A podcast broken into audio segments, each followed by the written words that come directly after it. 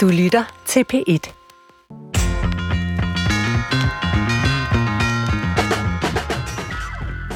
Velkommen til Brinkmanns Brix. I dag har vi ikke en hel flok forskere eller praktikere, som vi plejer, men en eneste gæst, som er på vej med en bog, der handler om, at mennesket ofte er nærmest helt perverst egoistisk. Men som samtidig mener, at vi kan tøjle egoismen, eller vores what about me-ism, som han kalder det, ved at blive oplyst om, hvordan vi egentlig fungerer. Gæsten hedder Vincent Hendricks, og vi har inviteret ham til en samtale, der skal dreje sig om, hvordan vi undgår at tænke på os selv først, men også om besparelser på humaniora, og altså om menneskets bedste ven, egoet. Velkommen til. Jeg glæder mig rigtig meget til at tale med dagens gæst om den øh, samfundsanalyse, han netop øh, er... Nej, han er ikke udkommet med den. Det er den 11. maj, der kommer bogen her, øh, som hedder Nok om mig, og den skal vi tale om. Og den handler om, at vi er for optaget af os selv, hvilket endda er farligt for demokratiet, mener han. Så først så vil jeg gerne spørge dig, til retlægger Christoffer Heidehøjer, hvornår synes du, at jeg er mest selvoptaget? What about me? Jamen, lige nu, når man spørger til sig selv, så har man jo allerede lavet den øh, fælde. Men øh, ej, jeg ved, det er noget, du går og tumler lidt med, Svend.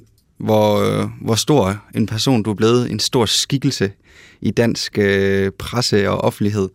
Jeg, du var forsinket her til morgen, ikke? Øh, og jo. stod i en lang kø ude i lufthavnen for at tage en taxa, og så... Jeg kan ikke forstå... Du er dog ikke nået der til, hvor du siger, jeg er kendt, jeg skal i radioen. Nej. Jeg springer køen over. Altså, jeg nåede lige at løbe herind i studiet. Vi sender jo live i dag, og mm. det er ikke så tit, vi gør det. Øh, så derfor så vil jeg gerne være her til tiden. Øh, og jeg vil lige være at lave det der nummer. Men hey, jeg skal i radioen. Men alle de andre havde jo også noget vigtigt, da de stod i køen og ventede. Så jeg undlod at gøre det. Øh, jeg var faktisk meget lidt fristet til at gøre det. Fordi jeg synes, det er et, øh, et dårligt træk. Men tænker du over, hvor meget du er optaget af dig selv? Ja, det gør jeg. Altså, puh, jeg ved ikke, altså, det handler jo meget om, og det er jo også noget, vores gæst i dag har forsket i og skrevet om, det her med sociale medier, hvordan det fungerer, når man ligesom fremstiller sig selv hele tiden. Og jeg har efterhånden fået en hel del, der følger med i, hvad jeg skriver, øh, hvad jeg mener, når jeg blander mig i ting på sociale medier. Og lige hvad de der sociale medier angår, der tænker jeg faktisk ret meget over, åh, oh, er det for selvoptaget, hvis jeg skriver, nu har jeg udgivet en bog, eller nu har jeg fået en god anmeldelse, eller nu har jeg fået en forskningsbevilling. Eller nu sidder Så- så, jeg så igen jeg- onsdag efter onsdag i radioen og taler. ja, jeg, jeg prøver faktisk, det kan godt være, at folk ikke tror på det, men jeg prøver at dosere de der ting lidt nænsomt for ikke at fremstå. Man kunne få meget mig, mere, mig. Svend Brinkmann. På den anden side, så er det jo det, de sociale medier er til for. Altså, folk har dem jo for at fortælle, hvad der optager dem, og hvad de har gang i. Øh, så hvis man ikke gjorde det, ville det også være lidt mærkeligt. Så burde man jo slet ikke bruge dem. Altså. Hvis man spørger psykologien, er vores værste fjende så os selv? Altså, det har man nok sagt traditionelt, øh, og det kan man stadigvæk finde psykologer, der mener, at mennesket er sådan en... Øh, ja, Thomas Hobbes, det er jo så langt tilbage, før der fandtes psykologi, ikke? han sagde meget berømt, mennesket er en ulv blandt ulve, og Freud tog også det citat op, og, og mente på sin vis, at det er nok lidt komplekst med Freud, men, men, men man kan godt udlægge ham på en måde, hvor han siger, at mennesket er grundlæggende selvoptaget og egoistisk. Øh, I øvrigt så er det meget unfair over for ulvene, at vi siger, at mennesket er en ulv blandt ulve, fordi ulve er ek- ekstremt hjælpsomme sociale dyr øh, i, i deres flokke, så på en måde ville det ikke gøre så meget, hvis vi var lidt som ulvene. Men, men øh, det er en parentes. Der er faktisk mere og mere, der tyder på, øh, fra alle mulige forskningsresultater, der, der kommer ind, når man ser nogle eksperimenter, hvordan mennesker opfører sig, når man ser på virkelige hændelser, katastrofer for eksempel, hvordan opfører mennesker sig så, at vi faktisk er meget mere sociale, altruistiske, altså godgørende over for andre. Vi vil gerne dele, vi vil gerne hjælpe mennesker i nød, hvis omstændighederne ellers muliggør det. Så jeg har nok flyttet mig lidt der og sagt, at oh, mennesker er grundlæggende egoistiske, og vi skal tøjles, til at sige, at vi nu nok grundlæggende er altruistiske. Og, og når vi ikke er det, så er det tit omstændighederne, der ligesom øh, vanskeliggør det for os, og så er det jo ligesom dem, vi skal øh, omskabe, så de i højere grad muliggør, at vi kan hjælpe hinanden. Det vil jeg godt øh, udfordre senere i programmet, for jeg har en fantastisk lyttermail klar, hvor du får noget røg omkring dit ego, en dag du var på scenen Ej, det kan et sted med Kasper Ejstrup. Ej. Det skal vi høre mere om. Nå. Øhm, men jeg vil også godt lige prøve at bede dig om en lille opgave. Mm-hmm. Dagens gæst, nu introducerede du ham, men kan du ikke prøve at beskrive vedkommendes ego? Hvad er det for en type? Det lyder som sådan en fælde, at nu skal jeg analysere Vincent Hendricks' øh, ego, men altså i grunden er egoet jo bare jeget. Hos Freud, der er egoet jo, det, det er jo bare den øh, mekanisme, der ligesom øh, får det hele til at hænge sammen som gør, at vi øh, er velfungerende mennesker, og det synes jeg da ikke, der er noget odiøst i. Og nu har jeg jo afsløret hans navn, Vincent Hendricks, og så vil jeg karakterisere ham som en generøs og flittig professor i formel filosofi, som øh, på en måde er lidt en omvendt udgave af mig. Jeg er sådan en øh, psykolog, der gerne vil låne fra filosofien, og Vincent, han er jo en filosof, der gerne vil låne fra øh, psykologien. Så på den måde tror jeg egentlig, vi kan mødes om en øh, spændende samtale. Det håber jeg i hvert fald her i dag. Det glæder jeg mig rigtig meget til. Så velkommen til.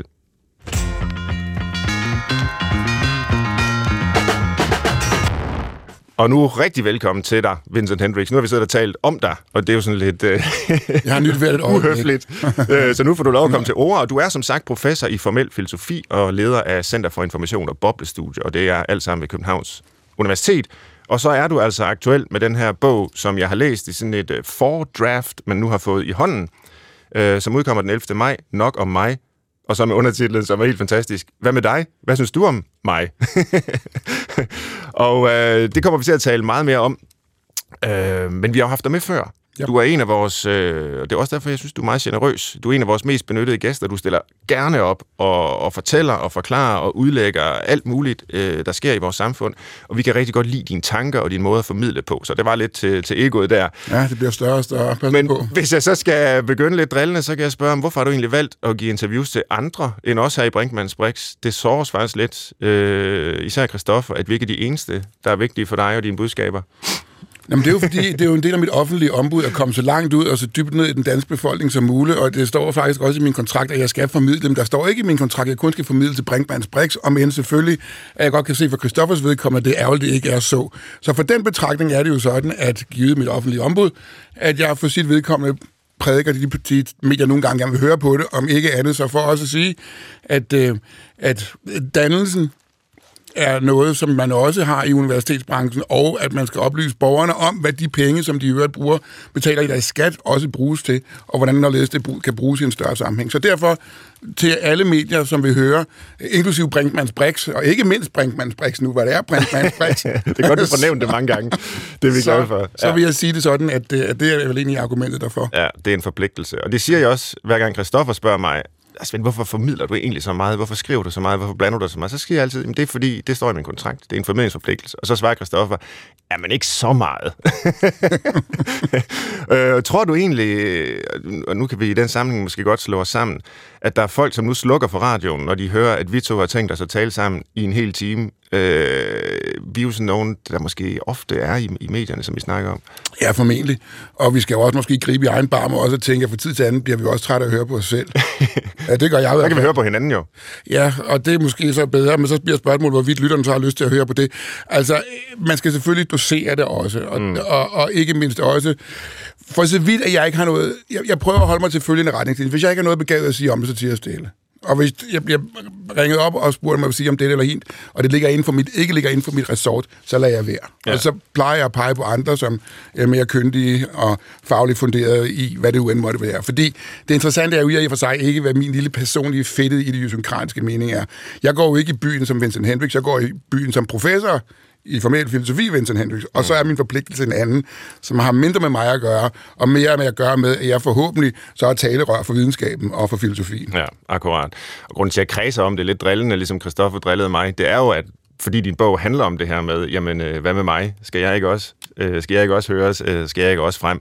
Og det skal man selvfølgelig, når man har noget øh, vigtigt på hjerte, som du har. Og inden vi taler om det, og din bog her, så skal vi lige runde noget, som øh, jeg i hvert fald går og grubler over. Jeg har faktisk så sent som i dag øh, været medforfatter på et øh, læserbrev, der kom i politikken, der handler om regeringens planer om at reformere vores kandidatuddannelser på universiteterne.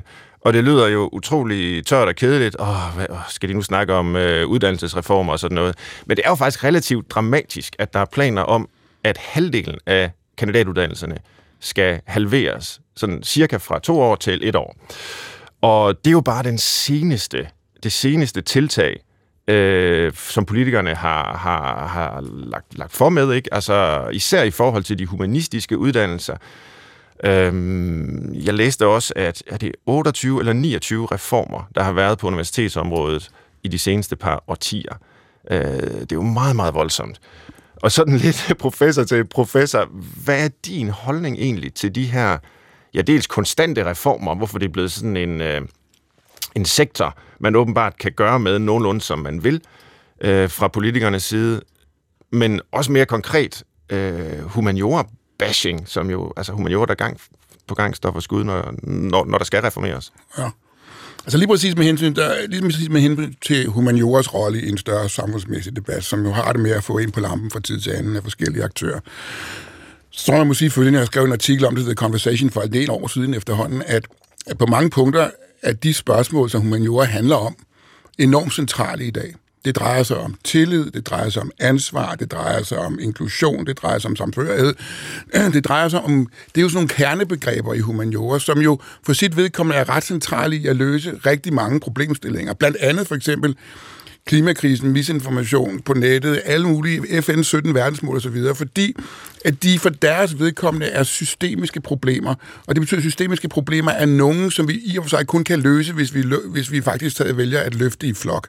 Men det at løfte i flok, det forudsætter jo så, at man er villig til at afgive noget suverænitet, og ikke bare forsøge at maksimere egen nytten for sig selv, med henblik på, at vi sammen kan nedlægge et større bytte, nemlig klare klimakrisen og migration og flygtning, end vi ville kunne hver for sig.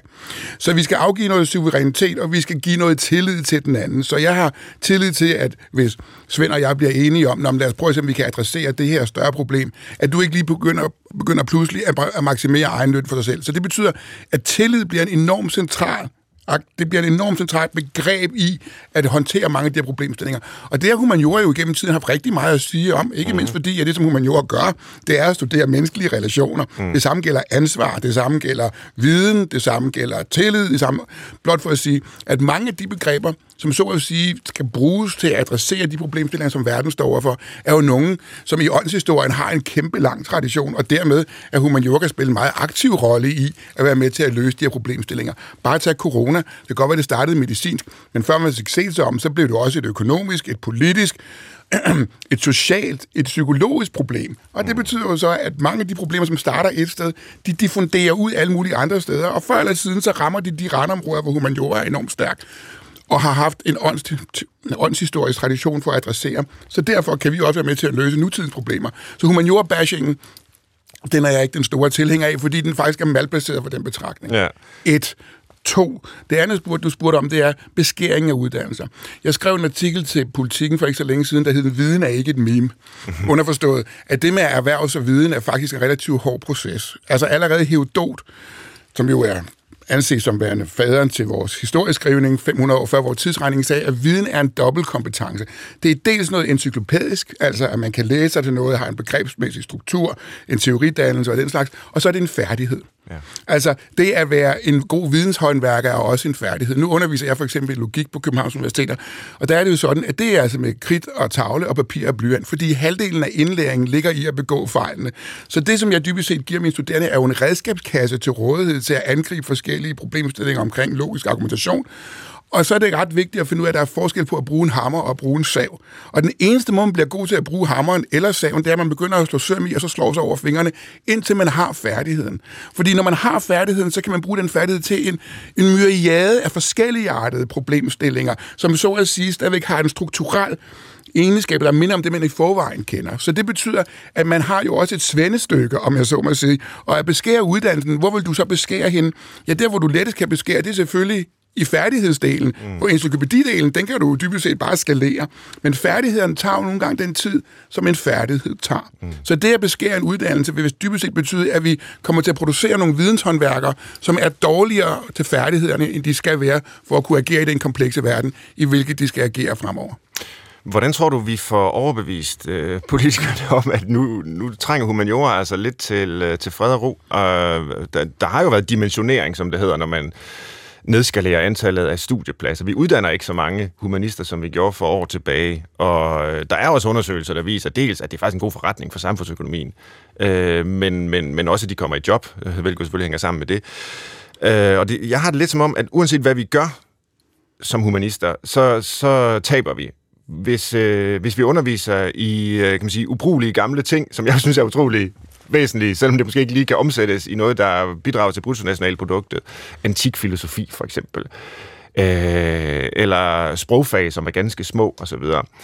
øh, så får vi at vide, at vi er verdensfjerne, og vi øh, ja, påvirker ikke samfundet nok. Vi sidder i elfenbenstårnet. Hvis vi så påvirker samfundet, så får vi at vide, at vi laver aktivistisk øh, forskning, vi laver pseudovidenskabelig øh, politisk øh, påvirkning osv. Så, så uanset hvad man gør, øh, så er det forkert. Hvad, har, har du en eller anden løsning på det, vi kan sende ud, både til landets øh, humanister, som måtte høre det her, men også til landets politikere? Nå, men altså, to ting forbundet med det her. For det første er det jo ikke alle, der så at sige siger, at der er en minoritet, der har sagt, at så, mm. hvis, hvis, hvis, hvis humaniora ikke laver det klassiske, så bliver det aktivistisk forskning. Og der er jo mellemformer ja, for det ja. trods alt. Og der synes jeg du for eksempel, at du er et godt eksempel selv. Anja C. Andersen er et godt eksempel. Og der er jo mange gode eksempler på, hvordan man ledes, at man faktisk, man, man faktisk bruger videnskaben dels til oplysning, men også til at igangsætte og i tale til debatter, som er vigtige for det samfund, som vi er på vej ind i. Og også de steder med til at løse forskellige artede problemstillinger problemstillinger, som jeg omtalte før med klima og migration. Altså vi skal, bare for at sige, at de problemstillinger, som verden står for overfor, er jo enormt interdisciplinære, mm. og der er der plads til humaniora, men det kræver selvfølgelig også, at vi byder ind, og ikke bare anser os selv for, så, så at sige, for kulturens kostoder eller noget mm. af den stil. Altså, så for den betragtning har vi jo også nødt til at byde ind på samtaler, men det kræver så også, at vi gør det. Og så tror jeg også, at vi skal erkende, at om vi kommer fra humaniora, samfundsvidenskab, naturvidenskab, hvor vi kommer fra, at vi lever alle sammen også i en opmærksomhedsøkonomi. Og det betyder også, at vi for vores vedkommende laver vidensprodukter, der har en udviklingstid, men de skal sælges på en anden måde nu, fordi sandheden sælger ikke sig selv. Og det betyder, at vi bliver også nødt til at være mere proaktive i måden, hvorpå vi påvirker den offentlige debat, fordi videnskabens autoritet kan godt komme under pres, men også som en stemme i den større offentlighed, kan nogle gange svinde ind i andre store stemmer, ikke mindst givet strukturen af sociale medier og influencerkultur og alt muligt andet. Så vi skal, vi skal nok betænke, at vi står i en lidt anden virkelighed nu, som forskere, end vi gjorde før, hvorom det gælder, at vi skal også ud og sælge vores produkter, lødigt lavet. Hvorfor blev du egentlig selv humanist, Vincent, og mere specifikt øh, filosof? Jamen, for mit vedkommende var det et spørgsmål om, at jeg skulle... Jeg, I gymnasiet kunne jeg godt lide det naturvidenskabelige fag. Jeg kunne synes også meget godt lide samfundsvidenskabelige fag. Jeg kunne også meget godt lide humaniora. Så jeg skulle finde et fag, for hvilket det galt, at det lå et eller andet sted derinde imellem. Og der lå filosofien så opbød sig til som den, ikke, som, som, som den mængde, der var ikke tom med de andre discipliner. Og da jeg så endelig begyndte at studere filosofi, så fandt jeg en specielt stor forkærlighed for logik, fordi, fordi på entydige præmisser fylder entydige konklusioner, og hele det spørgsmål om at afdække, hvad det vil sige, øh, var det, som egentlig tiltalte mig allermest. Så det vil sige, at den måde, jeg går tilgår filosofien, det er, at jeg tilgår den jo ret strukturelt. Altså det, jeg snuser op efter, det, det er strukturer. Er der nogle robuste strukturer, der gør sig gældende i forskellige art problemstillinger? Det er jo også det, som nok og mig er kommet ud af. Det er jo dybest set baseret på spilteori, adfærdsøkonomi og moralfilosofi. Så hele ideen om, at det, som videnskaben i vid udstrækning skal, det er at afdække robuste strukturer øh, hvor end, om det er samfundsvidenskab, humaniora, øh, teologi, hvor det end måtte være, naturvidenskab. Det er egentlig det, som er brændstoffet for mit virke, og som i øvrigt er brændstof for mange videnskabspersoners virke generelt, nemlig afdækning af robuste strukturer, som vi så enten kan intervenere i, eller optimere, eller på anden vis. Og det kan være, at vi skal fokusere lidt på den bog, du nu øh, selv lige nævnte her, Nok om mig. Hvad med dig? Hvad synes du om mig? Jeg kan ikke lade være med at smile, når jeg læser det der øh, undertitel. Og det er jo et forsøg på at gøre ja, sådan lidt forskellige ting, men jo blandt andet noget, som øh, jeg synes er virkelig hvad kan man sige, spændende, nemlig at folkeliggøre noget, der er så nørdet som spilteori. Ja. Øh, så det, det, det, det vil jeg gerne høre mere om, men, men hvad er egentlig selve diagnosen, der, der ligger bag, at den her bog skulle skrives? Det der med, at det handler om mig, og, og du kalder det jo lige frem, what about me-ism. Ja, Altså, historien er meget kort, det her. At det er jo dybest set en bog, der har ligget og rummet rundt i mit hoved de sidste 40 år. Og det kommer så, af, i min 12-års fødselsdagsgave, der er altså 1982, der fik jeg en Lamborghini Countach fjernstyret bil, som min farmor havde taget med over fra USA. Den kostede en formue i Danmark, og det var ikke en af dem, man købte ned i BR. Det var en af de rigtige hobbymodeller. Og den var jeg simpelthen så kiste glad for. Så til min 12-års fødselsdag havde jeg nogle små venner over, af mine kammerater over, og de så den her bil, og ville rigtig gerne prøve den. Og lige pludselig gik det op for mig, at hvis de skulle prøve den, samtidig med at vi også skulle have lavkager og milkshakes, så ville tiden være for knap til, at jeg også selv kunne prøve den. Og derfor går jeg over og hiver min far i skjorteærmet. Nu taler vi så godt nok engelsk sammen, men så spørger, jeg, så spørger jeg ham, what about me? Skal jeg ikke lov til at prøve min egen bil? Og så siger min far, jamen hvad med dig? Det handler ikke om dig. Det handler om dem. Så hvorfor kan du ikke bare glædes ved, at de har glæde ved at prøve din bil, uden at du samtidig tror eller synes, at der går et eller andet din næse forbi? Og nu vi er ved det, min dreng, så gør det til en livsregel. Og det betyder lige siden da, og der, det var jo noget af en bredside at få sin far i 12 år. Mhm. Så på sin fødselsdag. 12 års gave, ikke? Ud over bilen. Og, og, og derfor blev det sådan, et, det blev sådan en, en, et, et motto, man kan henholde sig til i familien, hvor man siger, what about you? What about me? Og så siger den anden, what about you? It's not about you. Og derfor, og, og så tænker jeg, der der var han ligget og ligget og rullet rundt, og derfor tænker jeg på et tidspunkt, et af de ting, som vi også laver i filosofi, det er jo at lave begrebsafklaring. Så hvis du tager, hvad med mig-begrebet, mm. og så spørger os, jamen, hvad er det for et slags begreb? Hvad for en slags redskabskasse skal vi bruge for at indfange, så at sige, skruerne, møtrækkerne, strukturen og dynamikken af det her begreb? Og der tilbød spilteorien så, adfærdsøkonomien og moralfilosofien. Så det er dybest set at tage nok om mig, som jo hvad med dig, hvad synes du om mig, som jo oprindeligt etymologisk set har dets ophav i Prop og Bertha fra 2000, øh, hvor Paprika Sten siger det til et bælåret rensdyr på et tidspunkt i øvrigt. Ja. Nå, og, og, og ideen om det er at prøve at beskrive det her begreb og forstå, hvor det kommer fra, fra en spilteoretisk, en adfærdsøkonomisk og en moralfilosofisk betragtning. Og på engelsk kalder jeg det så what about meism. Ja. Hvis vi nu bare lige dvæler lidt ved din far der, han lyder som om han er en meget usædvanlig mand. Han øh, ligesom på, på din fødselsdag har den her sådan moralske indstilling, hvor man kunne sige, jamen herregud, hvis det ikke lige på din fødselsdag handler om dig, hvornår skulle det så handle om dig? Ja. Øh, er det ikke en, en legitim indvending at Jo, sige, men skal- herregud, det er drengens fødselsdag? Jo. Altså, det, det er jo hans dag. Ja, det er det. Men den bliver kun fejret, fordi der er andre til stede. Det skal man lige huske. Altså, når man, når man holder fester, så er det jo sådan, medmindre du gerne vil holde din fest alene, så kan du spørge dig selv om, hvor meget fest det bliver. Så er det jo sådan, at en fest er ikke en fest uden et publikum. Lige så lidt som at dronning Margrethe skal køre den igennem København, er ikke noget, hvis der ikke er nogen at se på. Og sådan er det jo helt generelt, at når vi så lige præcis, dem der egentlig er centrum for en fest, dem der er centrum for en parade igennem København, er jo i og for sig ikke dronningen i sin karet. Det er dem, der er- står omkring hende og manifesterer, at hun er, hvad hun er. Lige så vel som det gælder til fødselsdagen, at mine venner står om mig og manifesterer, at det er mig, som nu engang er dem, man skal men man skal, man skal fejre, men uden dem var der, var der ikke noget. Mm. Så man glemmer lige pludselig tit og ofte at, at finde ud af, hvad det egentlig er, der er i centrum for festivitasen. Og det er ikke nødvendigvis den, som for sit vedkommende skal fejres. Det er dem omkring, som gør det. Mm. Og derfor var det også derfor, min far sagde, at det handler ikke om dig, det handler om os. Mm. Det er den eneste måde, vi kan få den her følelsesdag til at fungere på. Det er den eneste måde, en parade gennem byen for sit vedkommende virker. Ja. Det er et instruktivt eksempel med, med dig som 12-årig, der siger, what about me? Jeg vil også prøve min bil. Øh, men det er også et relativt, kan man sige, undskyldeligt Ja. tilfælde, ikke? Fordi det, det er bare en lille dreng, der gerne vil prøve sin fjernstyrede bil. Hvis vi ligesom øh, tager det op i en mere overordnet samfundsmæssig sammenhæng, hvor ser du så de her lidt større og mere alvorlige ja. versioner af What About Me? Altså, Godt spørgsmål. Altså, bogen starter ud med, ud over det her eksempel her, med faktisk en mængde hverdagseksempler i en større sammenhæng, hvorom det gør sig gældende. Et er for eksempel i parforhold. Altså, øh, hvis man forestiller sig, at man nu engang bliver skilt og bliver gift igen, og så lige pludselig, så kommer den partner og siger, men hvorfor skal du bruge tid med det barn for tidligere ægteskab? Hvad med mine børn? Hvorfor skal de ikke også have? Hvorfor skal de ikke have det samme, som, som du får? Eller blandt nidkære venner, hvorfor skal du bruge tid sammen med den ven? Hvorfor skal du ikke bruge tid sammen med mig, når også jeg betyder mindre? Eller ved forfremmelser på arbejdet, hvorfor skal vedkommende derover har jeg jo lige så god som kollegaen der, hvorfor fik jeg ikke, når de også fik? Eller tænk nu, hvis trafik blev afviklet i overensstemmelse med med What About Me, altså, så vil jo alle stå og råbe med Karsten Bell. Hvorfor skal jeg, hvis han kører over for rødt, så kan jeg da også køre over for rødt, for jeg skal have det samme som ham, jeg er jo også trafikant. Mm. Så der er rigtig mange steder, hvor om det gælder, at jeg siger jo ikke, at der findes mennesker derude, der er fuldblods, hvad med mig udøver. Men det jeg siger, det er, at fra tid til anden kan vi alle sammen have en rem af huden af det. Mm. Og det kan være i forbindelse med parforhold, det kan være blandt venner, det kan være i, i, i, når du handler aktier, for eksempel. Det havde jeg engang en, en, overhørt en samtale, hvor to, der sad og fritidshandlede i aktier. Den ene havde lykkes med at shorte en aktie, det havde den anden så ikke.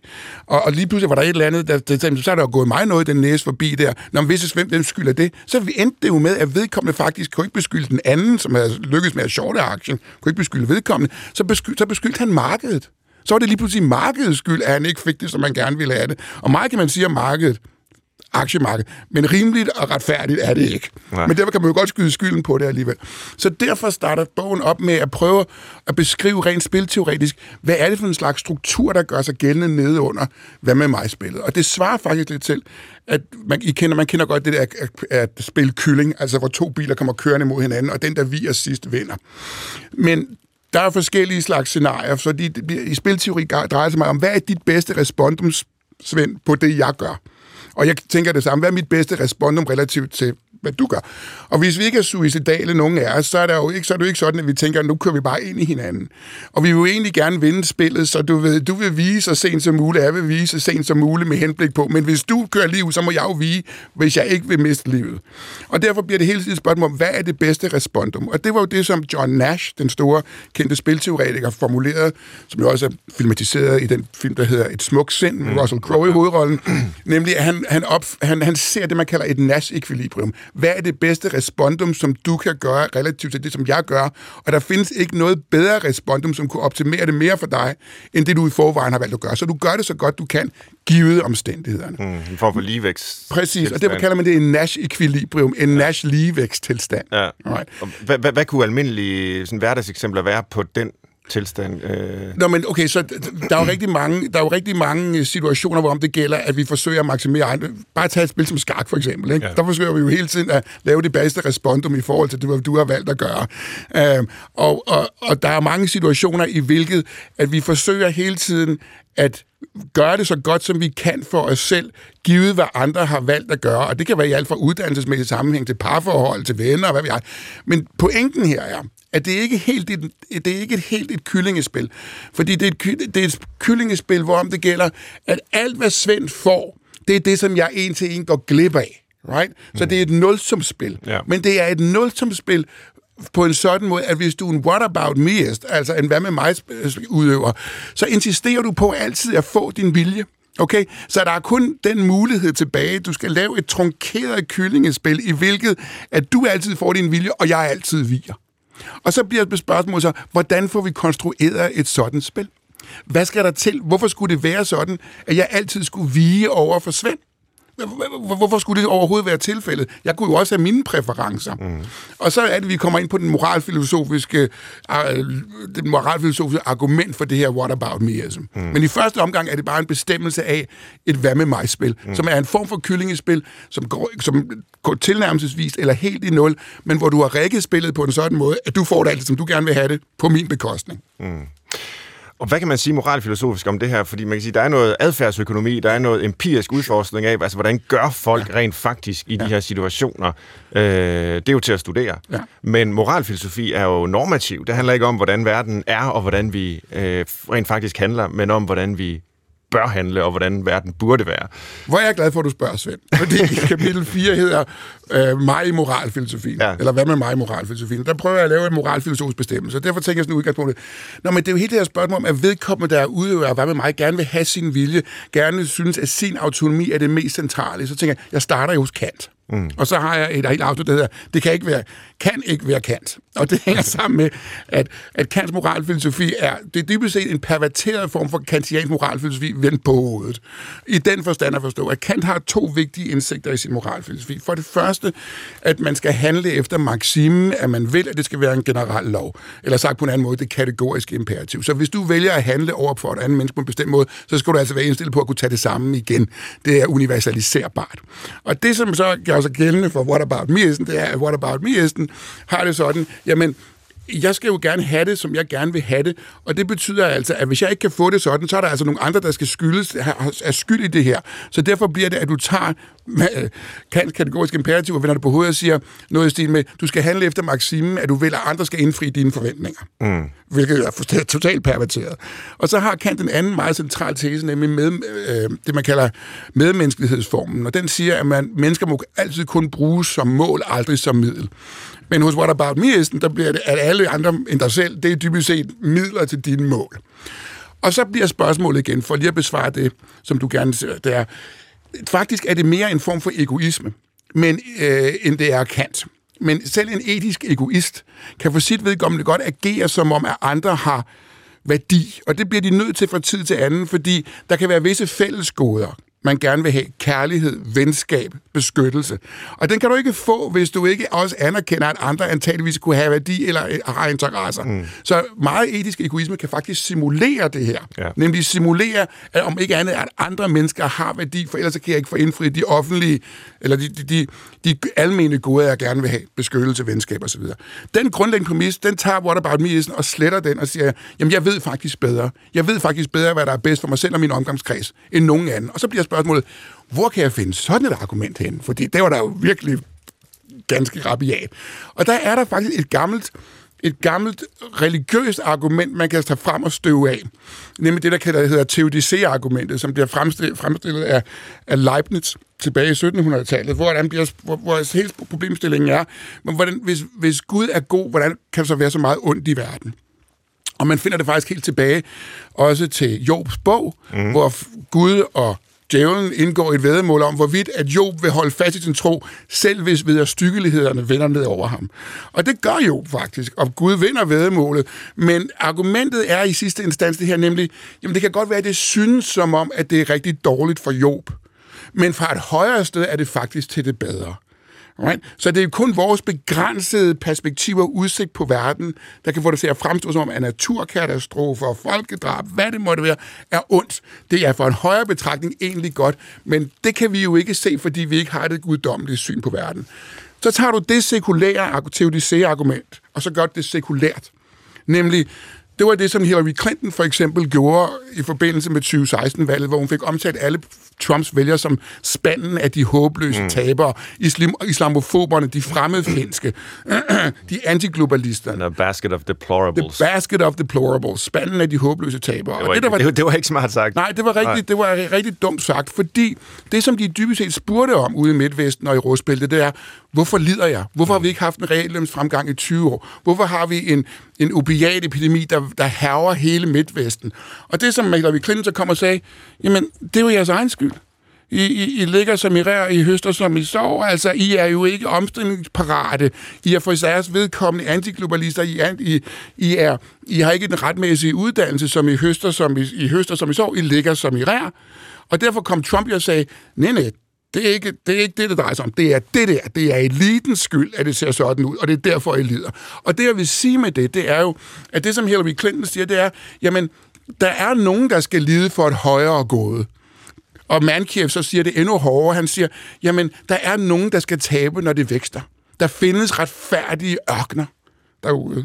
Så det er retfærdigt, mm. at Midtvesten ser ud, som det gør, hvis det nu var det, der var eksemplet. Og det, jeg ville sige med det, det var, at det, som hvad med mig udøveren kan tage den sekulære version af teorisere-argumentet, og så sige, jeg ved dybest set, hvad der er bedst for din og min relation, mm. så derfor skal jeg have min vilje, og du må dem bare vige hver gang. Ja. Jeg kunne tænke mig at spørge, lidt også i forlængelse af diskussionen om, om Kant, som du er inde på, altså i hvor høj grad du ser den her what about meism som en del af den menneskelige natur. Ikke fordi vi nødvendigvis går og er egoistiske hele tiden, men som du siger, vi har alle sammen en rem af huden. Det er noget, vi alle sammen forfalder til, og nogen gør det måske mere end andre. Ja. Øh, jeg tror, Kant vil sige, uden jeg sådan er nogen ekspert ud i Kants filosofi, men at altså, i modsætning til dyrene, som ligesom orienterer sig i verden ud fra belønning og straf. Altså behaviorismen, indlæringspsykologien, den er faktisk en korrekt beskrivelse af, hvordan dyrs adfærd bliver formet.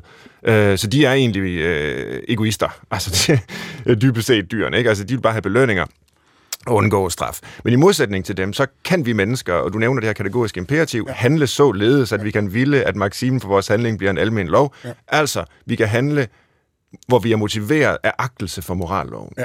Uanset om vi får noget ud af det eller ej, så kan vi faktisk gøre det rigtigt. Det er svært Øh, vi lykkes langt fra altid med det, men der ligger i Kants sådan, oplysningsfilosofi øh, en insisteren på, at det er en menneskelig mulighed ja. at handle uennyttigt. Ja. Øh, og spørgsmålet er, er det rigtigt? altså, øh, eller, eller er det sådan en smuk drøm fra slutningen af 1700-tallet, som vi må sige i dag med det, vi ved fra de empiriske videnskaber, der er kommet siden? Ah, det er nok lidt for optimistisk. Men det er helt oplagt, at du har fuldstændig ret, specielt helt i udlægningen af Kant. Altså det, som man kan sige, at moralens lov, den hænger fra fornuftens girlande ikke, hos mm. Kant. Og det vil sige dybest set, at det faktum, at vi også er fornuftsvæsener, betyder, at vi kan, inden, at vi kan se, vi kan erkende moralloven, og der forpligter vi os også. Vi er de eneste, der har en moralsk forpligtelse over for os, som jo dybest set hænger på girlanden af fornuft. Mm. Det er det, der er forskellen. Og det vil vi vel egentlig jo også gerne... Altså meget, du kan, få, du, kan, du kan jo prøve at fornærme folk på mangt og meget. Du kan sige, Ebbe Vincent, du er også mulat, så vil jeg sige, tja, det var sådan, det skulle falde ud, det er jeg jo også stolt af. Men hvis der er nogen, der kommer og siger til mig, Ebbe Vincent, du er også dum som en trykimprægneret havelåge, og så er du i øvrigt ignorant, så vil jeg sige, ej, det skal jeg i hvert fald nok i hvert fald have et argument for. Sagt på en anden måde, at du kan prøve, prøver at fornærme folk på meget, mange af mig, men hvis du prøver at fornærme det på deres fornuft eller på deres rationalitet, så har det med at blive rigtig vrede, og af god grund. Vi anser os selv som have en stor grad af autonomi, som kan vi sige, og en stor grad af rationalitet og fornuft. Det er en af de ting, som gør, at vi også kan agere i forhold til hinanden. Mm. Det er jo ofte, det var forudsætningen for, at det kan godt være, at Kant, han taler meget om autonomien, men han gjorde det af en grund. Og grunden til, at han gjorde det, det var jo lige præcis den oplysningstid, som du henholder til, nemlig, at autonomien er en forudsætning for et refleksivt, drøftende demokrati. Mm. Således, at folk kunne have deres egen selvstændige argumenter for, hvordan og hvorledes demokratierne skulle sættes sammen i Europa, som var gryende på det tidspunkt. Så autonomi og demokrati og information har alle dage siden oplysningstiden hængt enormt sat sammen som det her triangel her. Og den, den grundlæggende idé vil vi jo stadigvæk godt holde fast i. Um, det er jo ikke ens betydning, at man ikke kan udfordres, og det kan betyde, at det er heller ikke ens med, at nogle gange kan vi komme til at forveksle autonomi med egoisme og gruppetænkning med demokrati. Og det er rigtig uheldigt, fordi de er væsentligt forskellige størrelser, trods mm. alt. Jeg tænker på, hvis nu egoisten sidder og læser Kant, og siger, jamen det er da en fin tanke, at man skal behandle andre mennesker som mål i sig selv, aldrig kun som midler. Jeg skal kunne universalisere den rigtige handling. Jeg skal ikke bare tænke på, hvad jeg selv får ud af det. Men jeg er ligeglad. Altså, en fin tanke, men hvad får jeg ud af det? Og så vil Kant sige, jamen du får det ud af det, at du så er et fornuftsvæsen, og så kan du leve op til det. Ja. Og jeg er da ligeglad med at være fornuftsvæsen. Ja. Jeg vil hellere have det fedt. Ja, og, men, Hvordan kan vi motivere sure. egoisten? Ja. Og, men, men det, det er faktisk det, der er ret elegant ved etisk egoisme, trods alt. Ja. Det er, at selvom grundbetænkelsen er præcis af det, du riser op der, så kan der jo godt være nogle goder, og værdier, som man for sit vedkommende som en rendyrket egoist faktisk taget ikke kan realisere. Mm. Venskab, ja. kærlighed, ja. beskyttelse. Så mange af de etiske dyder, som du finder i mange moralfilosofiske positioner, fra Kant i den ene ende til, til dydsetikeren og deontologen i den anden ende, det kan faktisk reproduceres eller komme ud som afledte effekter af et etisk egoistisk standpunkt ud fra betragtning om, at der trods alt er nogle goder, som du som rendyrket egoist gerne også vil have, men de er betinget af, at du også anerkender, at andre antageligvis kunne have værdier og interesser, for ellers vil de jo ikke beskytte dig. Mm. Og det er den, der er forskel mellem den etiske egoist og what about me fordi what about me underkender den præmis med henblik på et, et, at sige, at jeg ved egentlig bedre, hvad der er bedst for mig selv og andre. Så derfor kan jeg ikke uddelegere det til andre. Derfor må jeg tage det hele selv. Ja. Så egoisten skal forstå, at der er visse altså menneskelige goder, som selv den værste egoist i sidste ende gerne vil opnå, ja. som man afskærer sig fra, hvis man er konsekvent ja, og på den måde kan man sige, at den etiske egoisme godt kan simulere en god del af de etiske dyder, som mange moralfilosofiske teorier for deres vedkommende prædiker. Ja. Øhm, er det her en bog, nok om mig, der handler om øh, alle mennesker til alle tider, alle steder? Er det sådan den, altså en analyse af den universelle menneskelige natur? Ja. Eller er der nogle særlige forhold lige netop nu, øh, som ligesom ansporer os til at blive what about me Esther, i højere grad end tidligere? Altså jeg tror, man kan sige følgende, at den måde, jeg har skrevet bogen op, øh, skrevet bogen ud, det er jo, at fordi den har et spilteoretisk ophav, og spilteori ofte har det med at tale om to figurer, der hele tiden skal se, om de kan maksimere deres eget aftryk relativt til, hvad den anden gør. Typisk så hedder de Alice and Bob. Alice og Bob. A og B.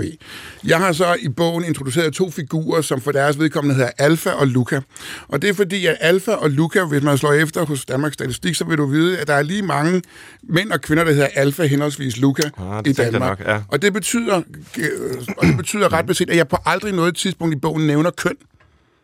Det er ikke nævnt på et tidspunkt. Jeg nævner på et tidspunkt i bogen, at hvis der er nogen, der har spekuleret over, hvilket køn Alfa og Luca er, når de spiller deres Hvad med mig-spil, så er det faktisk ikke centralt. Fordi det er ikke centralt, hvilket køn de har, men hvad der er centralt, det er, at de er mennesker. Og det er, til, og det er uafhængigt af kønsdenomineringer, eller andre identitetspolitiske akser for sit vedkommende. Og det, som er det centrale i den her forbindelse, det er, jeg, som jeg bekendt ikke siger, at vi alle sammen er det hele tiden, men at vi har en rem af huden af det.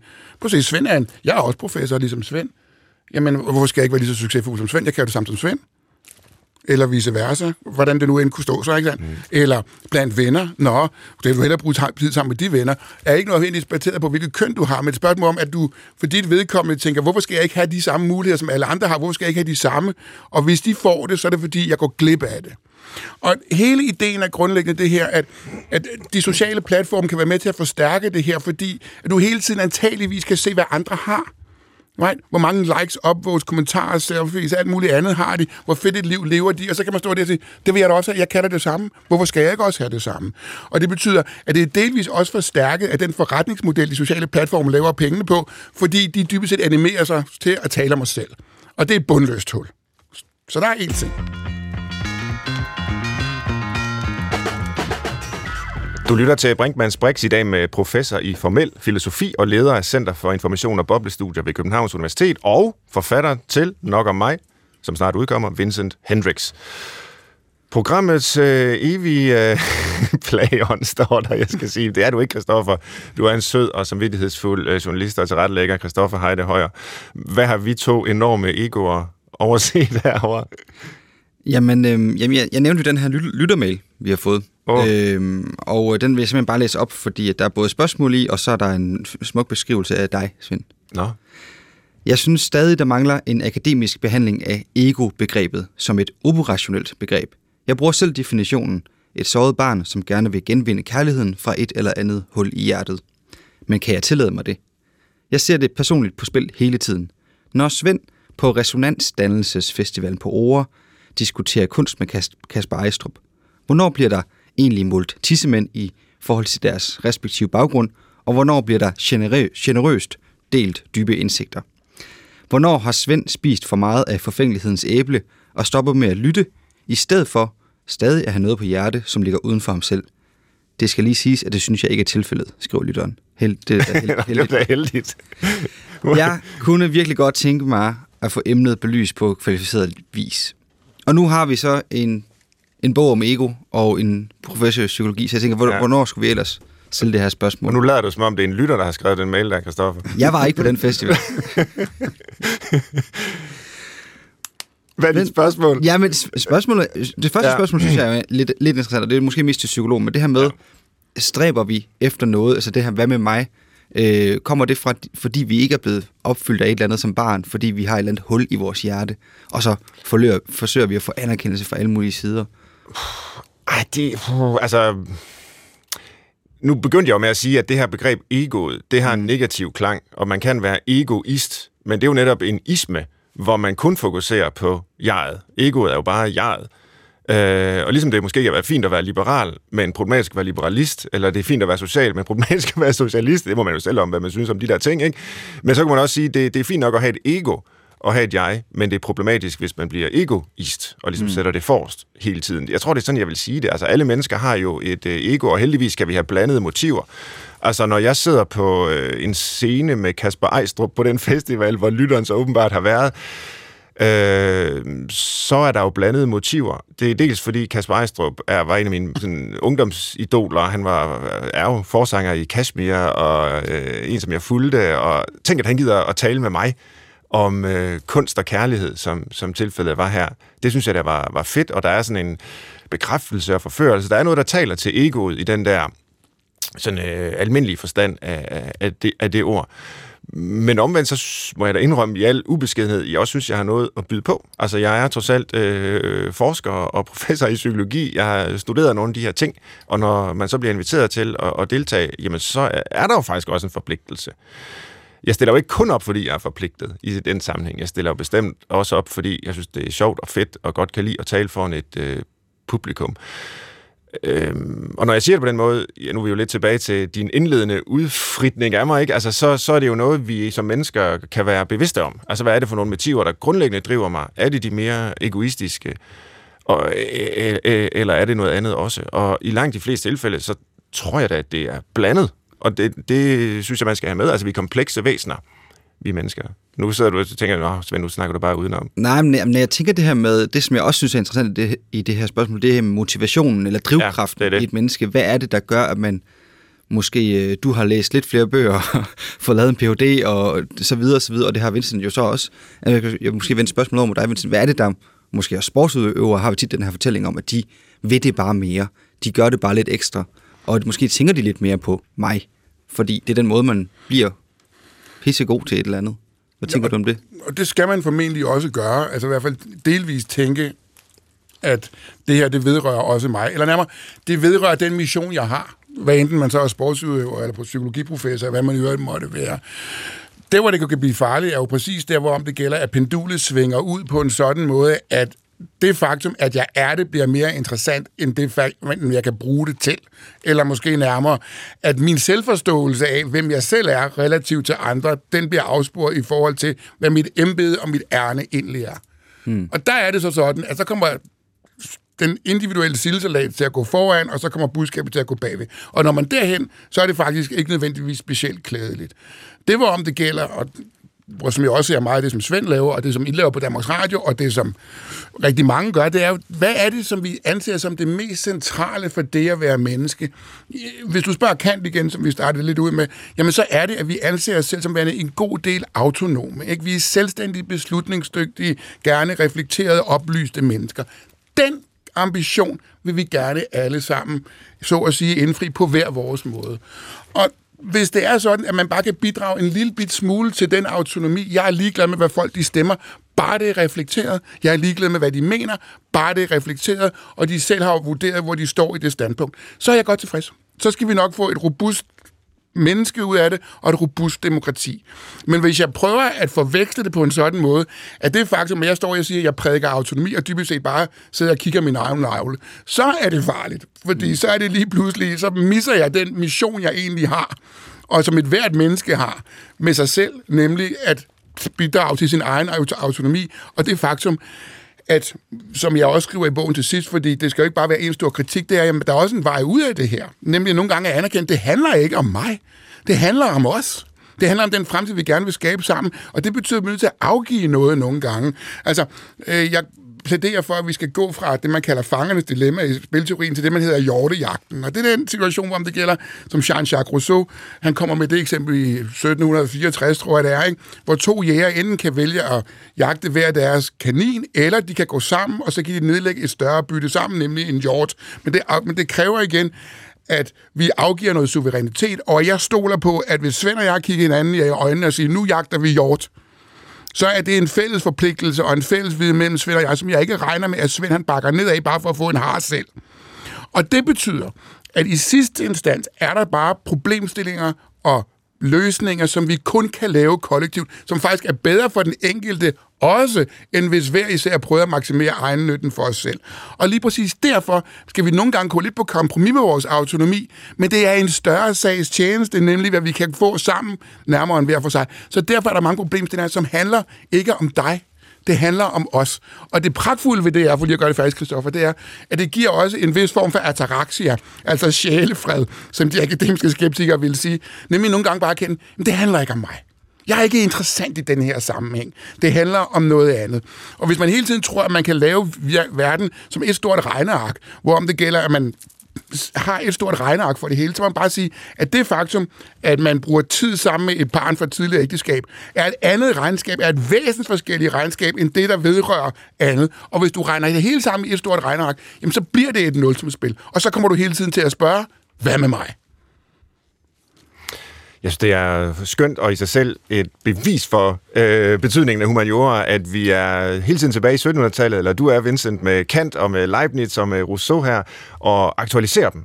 Viser, hvordan vi altså, simpelthen ikke må glemme de øh, indsigter, vi, vi har fra den gang. Og så kan det godt være, at det ikke kan omsættes i patenter eller et eller andet, der gavner statens bundlinje. Men hvis det bidrager til en øh, oplyst øh, offentlighed og autonome borgere, der tænker frit og selvstændigt, så Men det er det også det fordi, vi har misforstået lidt, hvad vækst er. Altså, Ja, vækst ja. er hele tiden blevet opfattet som monetær vækst. Ja. Men du kan også vækste i tillid.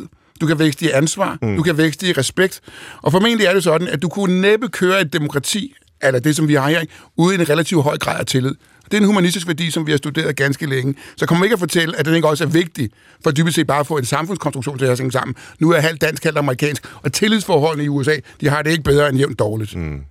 Og ligesom vi havde øh, et lille præludium, kunne man vel sige, før vi gik i gang med din bog, så kan vi også have sådan en lille postludium her og prøve at dreje samtalen ind på nogle andre aktuelle problemstillinger. Svend, Svend, prøv lige sige, hvad, hvad er det for nogle ord, det der? Nå, der bliver det professor. Det bliver jeg bare nødt til at... Ind, ind. Det, det er jo fra kirken. Nå, øh, det præludium, det er det, man øh, året spiller, når man går ind i kirken, og postludiet, det er det, året spiller, når man er på vej ud af kirken. Det ved du godt, Kristoffer, du er fra, fra Midtjylland. Jeg Nå. ved dig. Nå, men nu, nu, nu, fik jeg det, nu, er, nu er du dannet lige, hvad det angår også, det er også en, en pointe i sig selv. Men det, jeg gerne vil, vil bare høre dig lidt til her mod slutningen, Vincent, øh, det er noget, du skrev for nylig, ja. hvor de her 3. i landets gymnasier, de fik afleveret den store SRP-opgave, som jo står for studieretningsprojekt. Det er en meget stor ting, og øh, en form for forsmag på en akademisk opgave. Og øh, ja, det skrev du noget om. Hvad var det, der fik dig til tasterne? Ja, jeg skrev en artikel, der hed Forældrenes SRP, og det var fordi, ja. at man på Facebook og de andre sociale medier kunne se himmelrygte forældre om, at juhu, nu har efternytteren afleveret sin SRP, er I også lettet? Eller vi sad op til klokken 4 i morges med SRP, og nu den afleveret. Nu skal vi bare se, hvad vi får for SRP-opgaven. og så tænkte jeg, look, hvis man lige prøver at kigge efter, hvad der står i forordningen omkring SRP-opgaven, så står der for det første, at det skal være en selvstændigt besvaret opgave. Et. Så hvis det er sådan, at forældrene tager alt for meget ejerskab, så bliver den dybest set uselvstændig. Dertil kommer så også, at man skal have studiekompetence. Det er et andet ord for færdighed. Det er et andet, form for, det er et andet ord for duelighed. Men hvis de overtager for meget, så bliver eleverne også udulige. Og ikke mindst også, at der også er et spørgsmål om myndighed. Well, men hvis det er sådan, at forældrene hele tiden beskytter, og tilbage til Jean-Jacques Rousseau, så er det jo sådan, at det ved vi jo også, at det der med at erhverve sig ny viden, det går ondt nogle gange. Og som Jean-Jacques Rousseau siger det faktisk tilbage i, 4, i 1762, hvis et sådan ulykkeligt væsen, altså et, der hele tiden er blevet beskyttet og har tjenestefolk omkring sig, et barn, tager et eneste skridt på jorden, hvis det blot går ned ad en trappe, vil det være fortabt. Det er ikke den måde, man lærer barnet at tåle smerte. Man opøver det blot til at føle dem, smerterne. Og det, jeg vil sige med det, det er i sidste instans, at nogle gange så gør viden ondt, og det er altså vilkår, og den, den smerte bliver man nødt til at tage. Viden er ikke en demokrati, det er et regime, så man kan også gøre det umyndigt. Og til sidst kan man gøre dem meget ulige, fordi de forældre, der har, der har plads og tid til at tage en helt uge ud af skemaet, for at være med til at hjælpe med SRP-opgaven, stiller sig ulige meget bedre, givet Matteus-princippet, nemlig at dem, der i forvejen har, skal have endnu mere, end dem, der ikke har. Så du ender med i sidste instans at få uselvstændige, udulige, umyndige og ulige børn, for hvilket det gælder, at forældrene så kan sidde på Facebook bagefter og sige følgende, prøv lige at se her, vi bliver den her opgave færdig, og så reducere børnene til den utello de selv har bagt. Men hvordan finder man så balancen? Fordi nu har vi siddet og talt i tre kvarter om, at uh, it's not about me. Uh, jeg skal også være noget for andre. Og når forældre så er noget for andre, i det her tilfælde deres børn, og virkelig gerne vil hjælpe dem, til at lave en god opgave og få succes og, og hvad ved jeg, så er det også forkert. Nej, men det er et spørgsmål, hvor meget ejerskab, der bliver taget på det. Det skal ja. jo stadigvæk være sådan, at det ikke er vi, der afleverer opgaven, men den pågældende elev, der afleverer opgaven. Og dermed jo også skal man huske på, at den tæller jo dobbelt SRP'en, så der er altså noget på højkant i den her SRP-opgave nu om dagen, ikke sandt? Og de skal også op og forsvare den, og der skal man jo også gøre de studerende klar til, at de også kan det. Så jeg siger ikke, at man ikke skal hjælpe, men jeg skal bare sige, at ejerskabet må ikke blive for kraftigt, for hvis det bliver for kraftigt, så gør du faktisk eleverne en bjørnetjeneste, frem for at gøre dem en tjeneste. Mm. Tror du, der er studerende på universiteterne, der også får hjælp af forældrene?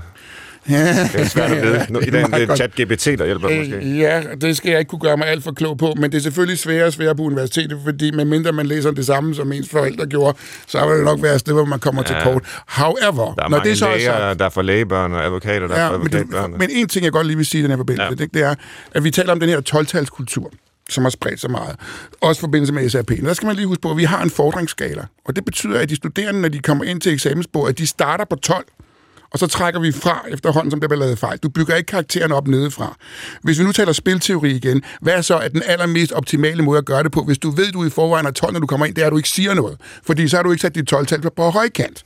Men så er det jo lige præcis det omvendte af, hvad man faktisk kan vise. Så min pointe i den her forbindelse er her, at hvis man prøver at se, og det ser vi nogle gange også på universitetet, at de studerende ikke svarer, når man spørger, så er det blandt andet, fordi de i gymnasiet er ved at vende til, jamen jeg starter jo på 12, så hvorfor skulle jeg tage chancen, medmindre jeg er helt sikker? Ja, en god fordi det dybest set kan betyde, at det bliver trukket fra, så derfor er så hellere at blive tyst. Men så mister du den interaktion som videns udveksling jo også er blandt studerende og lærere, blandt studerende til studerende, blandt lærer til lærer og forsker til forsker. Mm.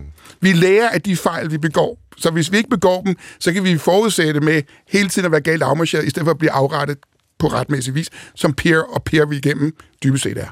Vores aller sidste punkt, som vi har tre minutter til, det er jo vores vanlige liste i dag med tre gode grunde til at leve ud fra, at alt faktisk handler om dig.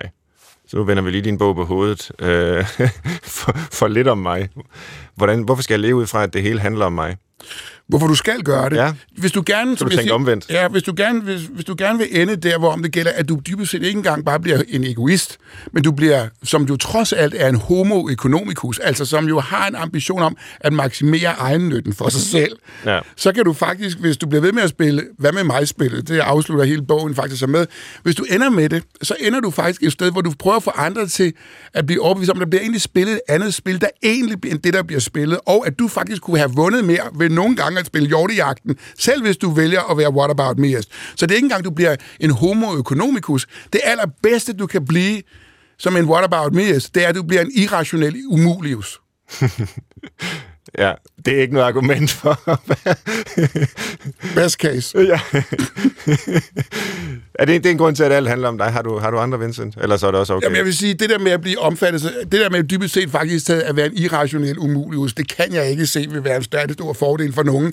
Men hvis du virkelig vil forsøge at gøre det, så skal du, være, så skal du hjertens gerne gøre det. Det bliver meget, meget svært at afvikle Brinkmanns Brings ud for den betragtning i fremtiden. Ja. hvad, hvad bringer fremtiden for, for What About Me-gæsterne? Det kan vi godt lide. Igen, jeg siger ikke, at vi er nogen af os fuldblods what about me Men jeg siger det her, at vi fra tid til anden kan have en rem af huden af det. Og når man virkelig kigger ned i sin egen brønd om, hvordan man dybest set har det, når man ser det på den her måde, så synes man jo dybest set, at man selv er forudsigelig, man er selv øh, opblæst, og man er selv patetisk. Mm. Og derfor hedder den også bogen på engelsk, der hedder den What About Me og så står der How to be personally pompous, predictable and pathetic. Mm. Og det er formentlig ikke noget, som vi gerne vil efterstræbe nogen af os. Og bogen er dedikeret til uh, Lise Nørgaard. Ja, jeg læste bogen op for Lise. Jeg var meget god venner med Lise. Sidst kunne Lise ikke se så godt. Så jeg læste store dele af bogen op, mens jeg skrev den. Og som Lise sagde, ja, i mit 105-årige liv har jeg jo oplevet mange hvad med mig udøver. Og jeg må sige, det var sådan, som det hele tiden er, at det er blot en tarvel i praksis. Ja, og det er fine ord at slutte af med. Tusind tak, Vincent øh, Hendricks, øh, som var med her i Brinkmanns Brix i dag. Og Vincent er jo professor i formel filosofi og leder af Center for Information og Boblestudier ved Københavns Universitet, og altså aktuel med bogen Nok om mig. Skriv endelig til os på Brinkmanns Brix med ris og ros, og vores e-mailadresse er brinkmannsbrix.dr.dk. Bag Brixen står tilrettelægger Christoffer Heide Højer, og som mig selv, Verden. Jeg hedder Svend Brinkmann. Man kan finde endnu flere af vores programmer i DR Lyd, og øh, så sender vi igen om en uge. Jeg håber, vi høres ved. Det var alt for i dag.